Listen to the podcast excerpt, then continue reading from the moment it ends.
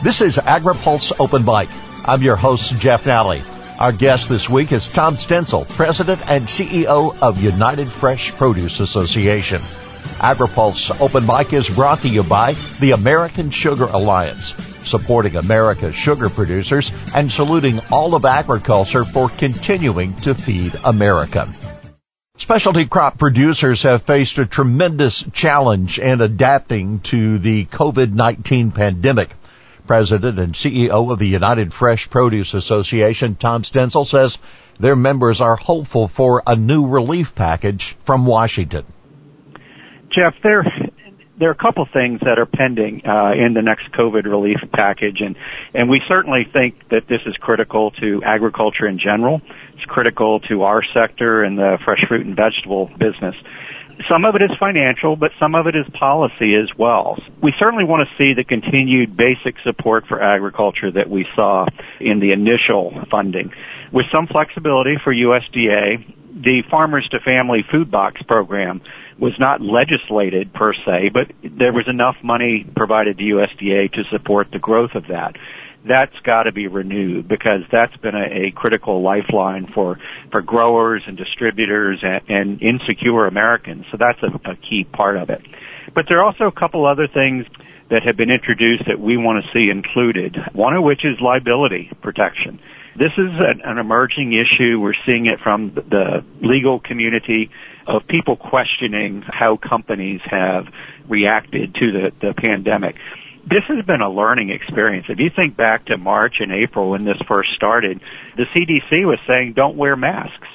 So now we don't want our members to be liable for not having told people to wear masks back when public health advice wasn't there. So there does need to be some type of liability protection. Senator Ernst has introduced the Front Act, which would provide tax relief for essential workers in the food and ag industry.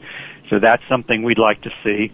There's also uh, another piece of legislation called the PLUS Act, uh, which goes all the way back to when the food service sector shut down back in March. A number of our members got stuck holding the bag with receivables they'll never get paid you know, whether those restaurants are going out of business or they're just not going to be in a position to ever pay. So the Plus Act would provide some tax relief where people could write off their uncollectible receivables. So there are a whole range of things that we're working on in the next package and really do encourage both sides to, to get back to the bargaining table as soon as they can. The CFAP program was expanded to include some additional crops and also to allow some extra time for sign up. Last week, Congressman Panetta said that this is a new venture for specialty crop growers because you've not had programs to sign up for. Does there need to be additional outreach now to help your producers understand what's available and to give them time to sign up? You know, the CFAP program really hasn't had as big an impact on our sector as we would like or, or even the department. We're talking with folks at USDA now about how they could help us get more outreach to our community. But there are a couple limitations with it as well, I would mention. Uh, when they first came out and were trying to create justification for which crops and what amounts and what types of losses, there was very little data on historical patterns and pricing. So that's why you've seen more crops being added as we go. They're just finally learning, you know, how to deal with some of our crops uh, because we haven't had programs like this. The other thing that's very limiting for us is the cap, the $100,000 cap per entity. That might be meaningful for a Midwestern corn or soybean farmer, but when you think about some of our high value crops, strawberries, $30,000 an acre or more. So you know, maybe three acres are covered by the maximum CFAP payment. So again, that's a limitation where it's not coming anywhere near helping people get back to reality of being whole. Yes, every little benefit helps, and we do need to become more familiar with it and FSA, but it's still not a, a total recovery for our sector. Have you had enough federal assistance to help your employers provide PPE, testing, and housing for their workers? Well, it actually hasn't been any direct support for that. And that's another one of the things in the next COVID relief package. We've got companies that are had to separate and socially distance their workers. They've had to retrofit lines. They're spending, you know, huge amounts of money on PPE for their workers with no support coming back for that. And that's going to continue. Even as we move forward in the coming year, I think a lot of these practices are going to stay. So if we want to protect those essential food workers and we want to help the employers do it, I think that's going to be an important part of this. This isn't a legislative issue that I'll mention, but, but we've been trying to work with the administration to raise the profile even when a vaccine is available. Healthcare workers need to be first in line for that, but essential food workers need to be second because if we can get a vaccine to those people who feed America, that's going to be higher priority than you or me. Is the COVID pandemic costing your members more to put produce on the market? Yeah, no question. Like I mentioned, companies are less efficient than they were. Harvesting has been spread out, fewer workers on a harvest crew, more inbound cost for a grower, uh, distributor. I think that's one of the challenges that we're going to face that, you know, we're basically price takers. Consumers don't like to pay a lot for food. We're a little spoiled in this country. But I do think that we're going to have to make sure that the growers and suppliers of not just fruits and vegetables, but all foods, uh, are going to have to find a way to recover some of those costs, whether it's through government support or through the marketplace. Tom, you mentioned the Farm to Family Food Box program. Do you see it working better now than it did when it was first introduced? And do you think this is a program that's here to stay? Well, we sure hope it is. Uh, let me put it that way. When it first came out, I think, again, congrats to USDA for standing up that program so fast. But the quick turnaround didn't allow for maybe proper vetting of a few of the folks who got awarded contracts. And they, those all got the headlines and we contributed to raising concerns. But they certainly have gotten much more buttoned up. Even back then, it was a small minority. I think there were 500 companies that got contracts and, you know, maybe 10 or 15 that, that probably shouldn't have. But that's been uh, weeded out. This program is now the most effective thing I've seen for getting fresh produce and dairy and even the eggs and meat packages to people in need. The other thing I like a lot about it is it's such a, a win-win-win, and, and I'll tell you, the growers, it's U.S. growers who are able to supply product into the boxes. It's distributors who suffered so badly when the food service sector got shut down, who are actually packing the boxes and delivering them to the consumers.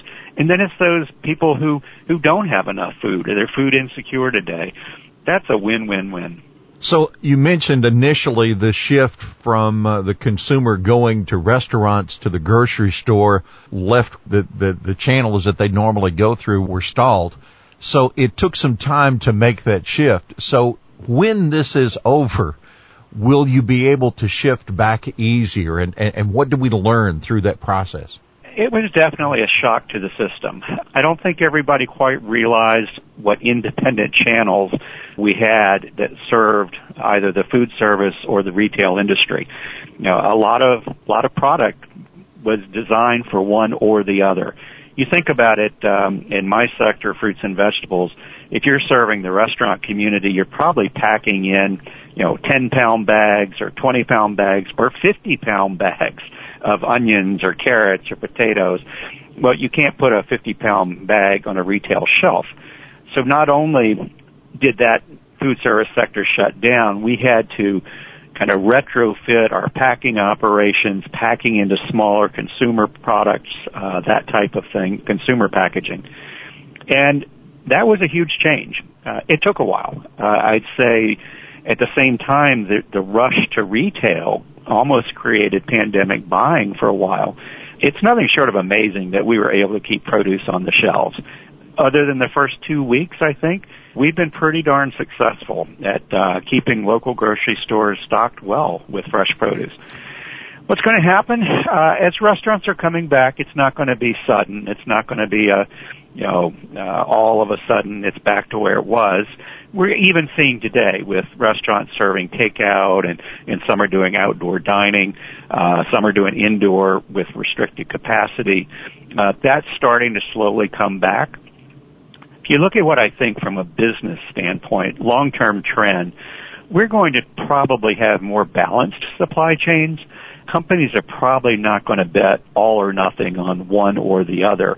They're going to want to have some percentage of their business in restaurants, some percentage in retail, some percentage with the online providers because that's been a big change in uh, the way the consumer has reacted. I mean, we're buying a lot more of all foods online these days, some of which goes through the grocery distribution channels, but some which is just coming direct. So that leads me to the next question then. We've seen that remarkable shift to consumers shopping online for their food products and some say that's a trend that is absolutely here to stay. So that means less time for the shopper in the produce section. What opportunity or what challenge does that present? I'd say we're a little concerned about that. Produce is, is often an impulse item. Uh, you go into the grocery store, you've got your list, but you see this beautiful array of fresh produce and it looks beautiful and it smells good and you pick up an extra cantaloupe or you pick up, oh look at those strawberries, don't they look great? Even if they might not have been on your list. So what we've got to try to do is capture that experience online. Now, I don't think it's going to be possible with the, the smell, unfortunately coming through my, my computer, but imagery is going to be very important. We've got to try to entice that consumer who is shopping online to still want to say, oh, let me get the peak of the season. You know, those berries look wonderful. Uh, that's going to be a change for us.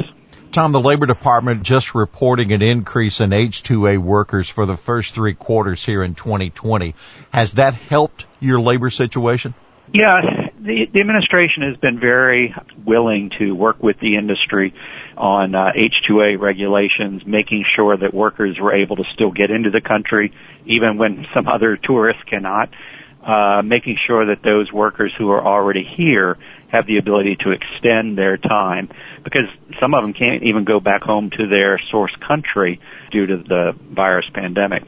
So that's been helpful. Is it enough?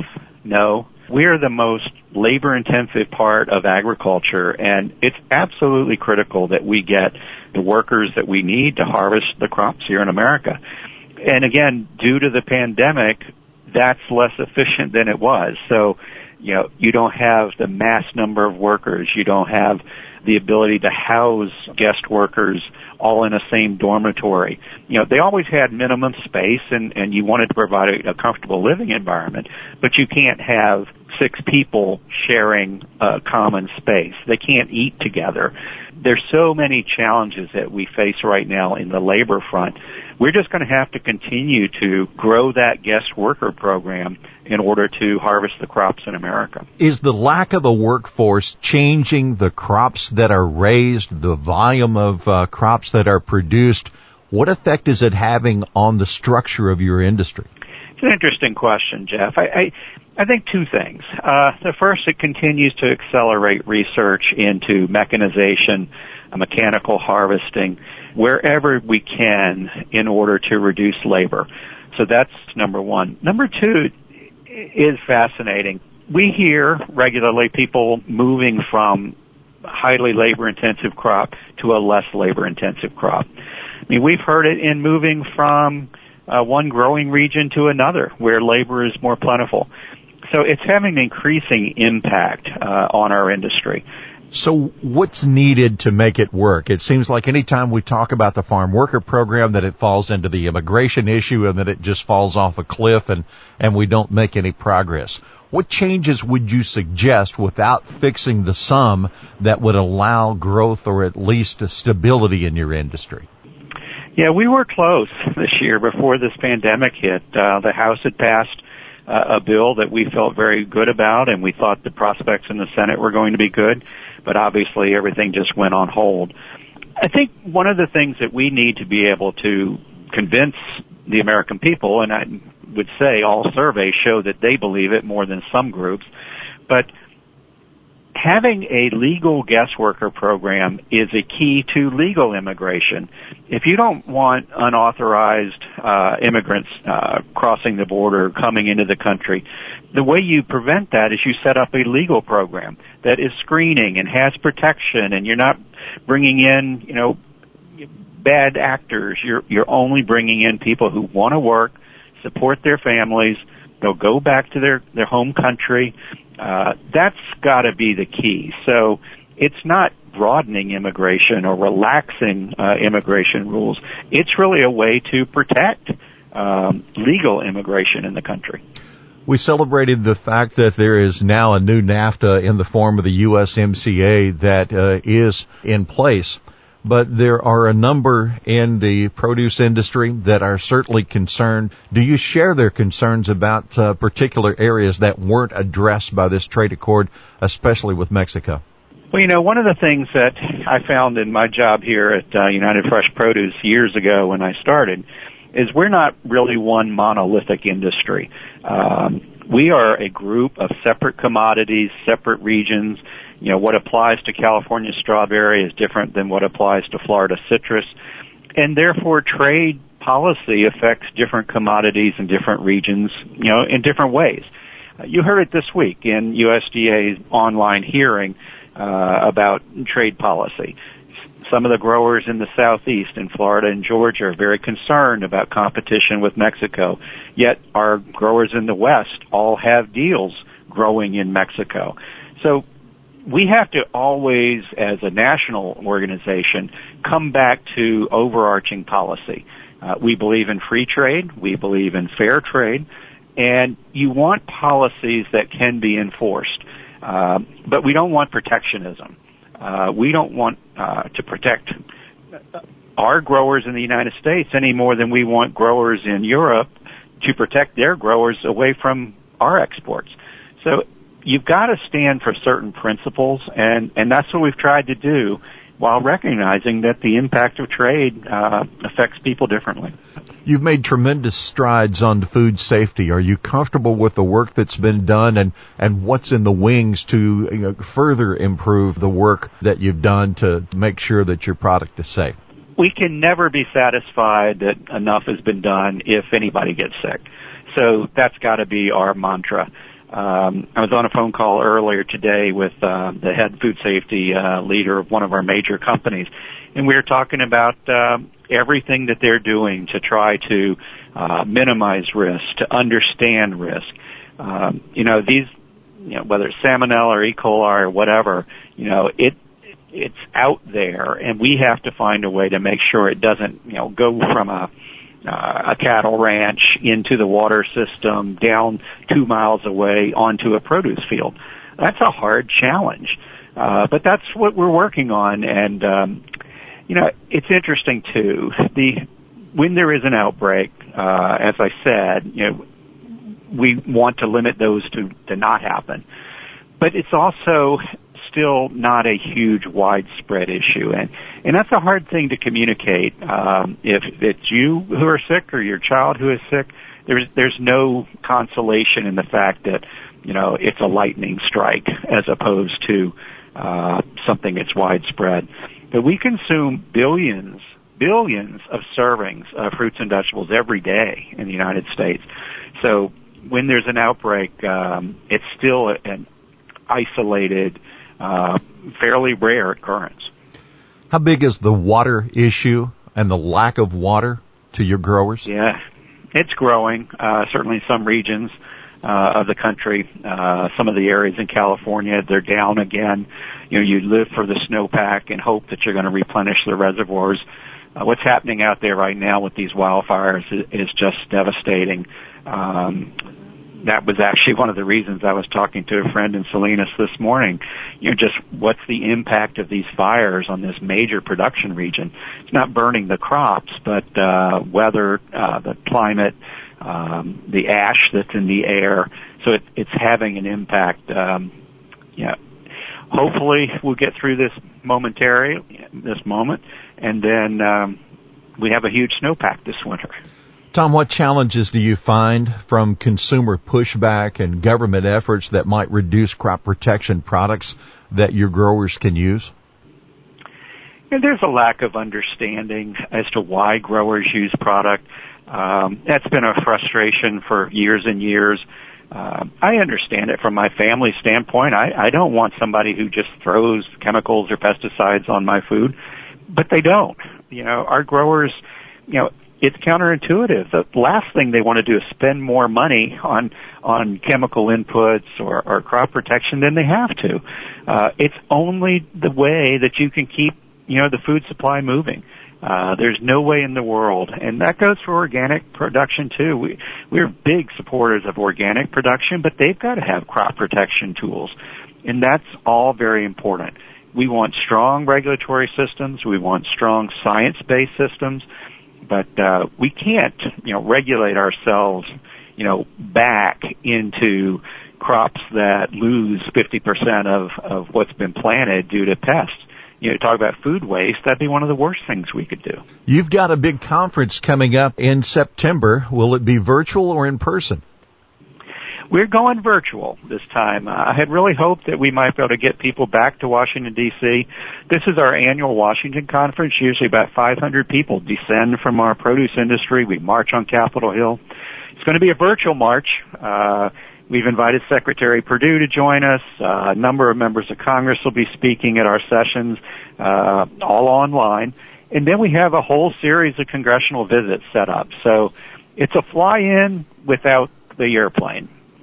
Tom Stenzel, we want to thank you for taking time to talk with us. We appreciate the work that you uh, have performed for agriculture and the United Fresh Produce Association. It is open mic, and you have the last word today, sir. Well, Jeff, thanks so much for having me. Uh, fruits and vegetables, you know, are just, you know, it's a lifeline for the American consumer, and consumers around the world.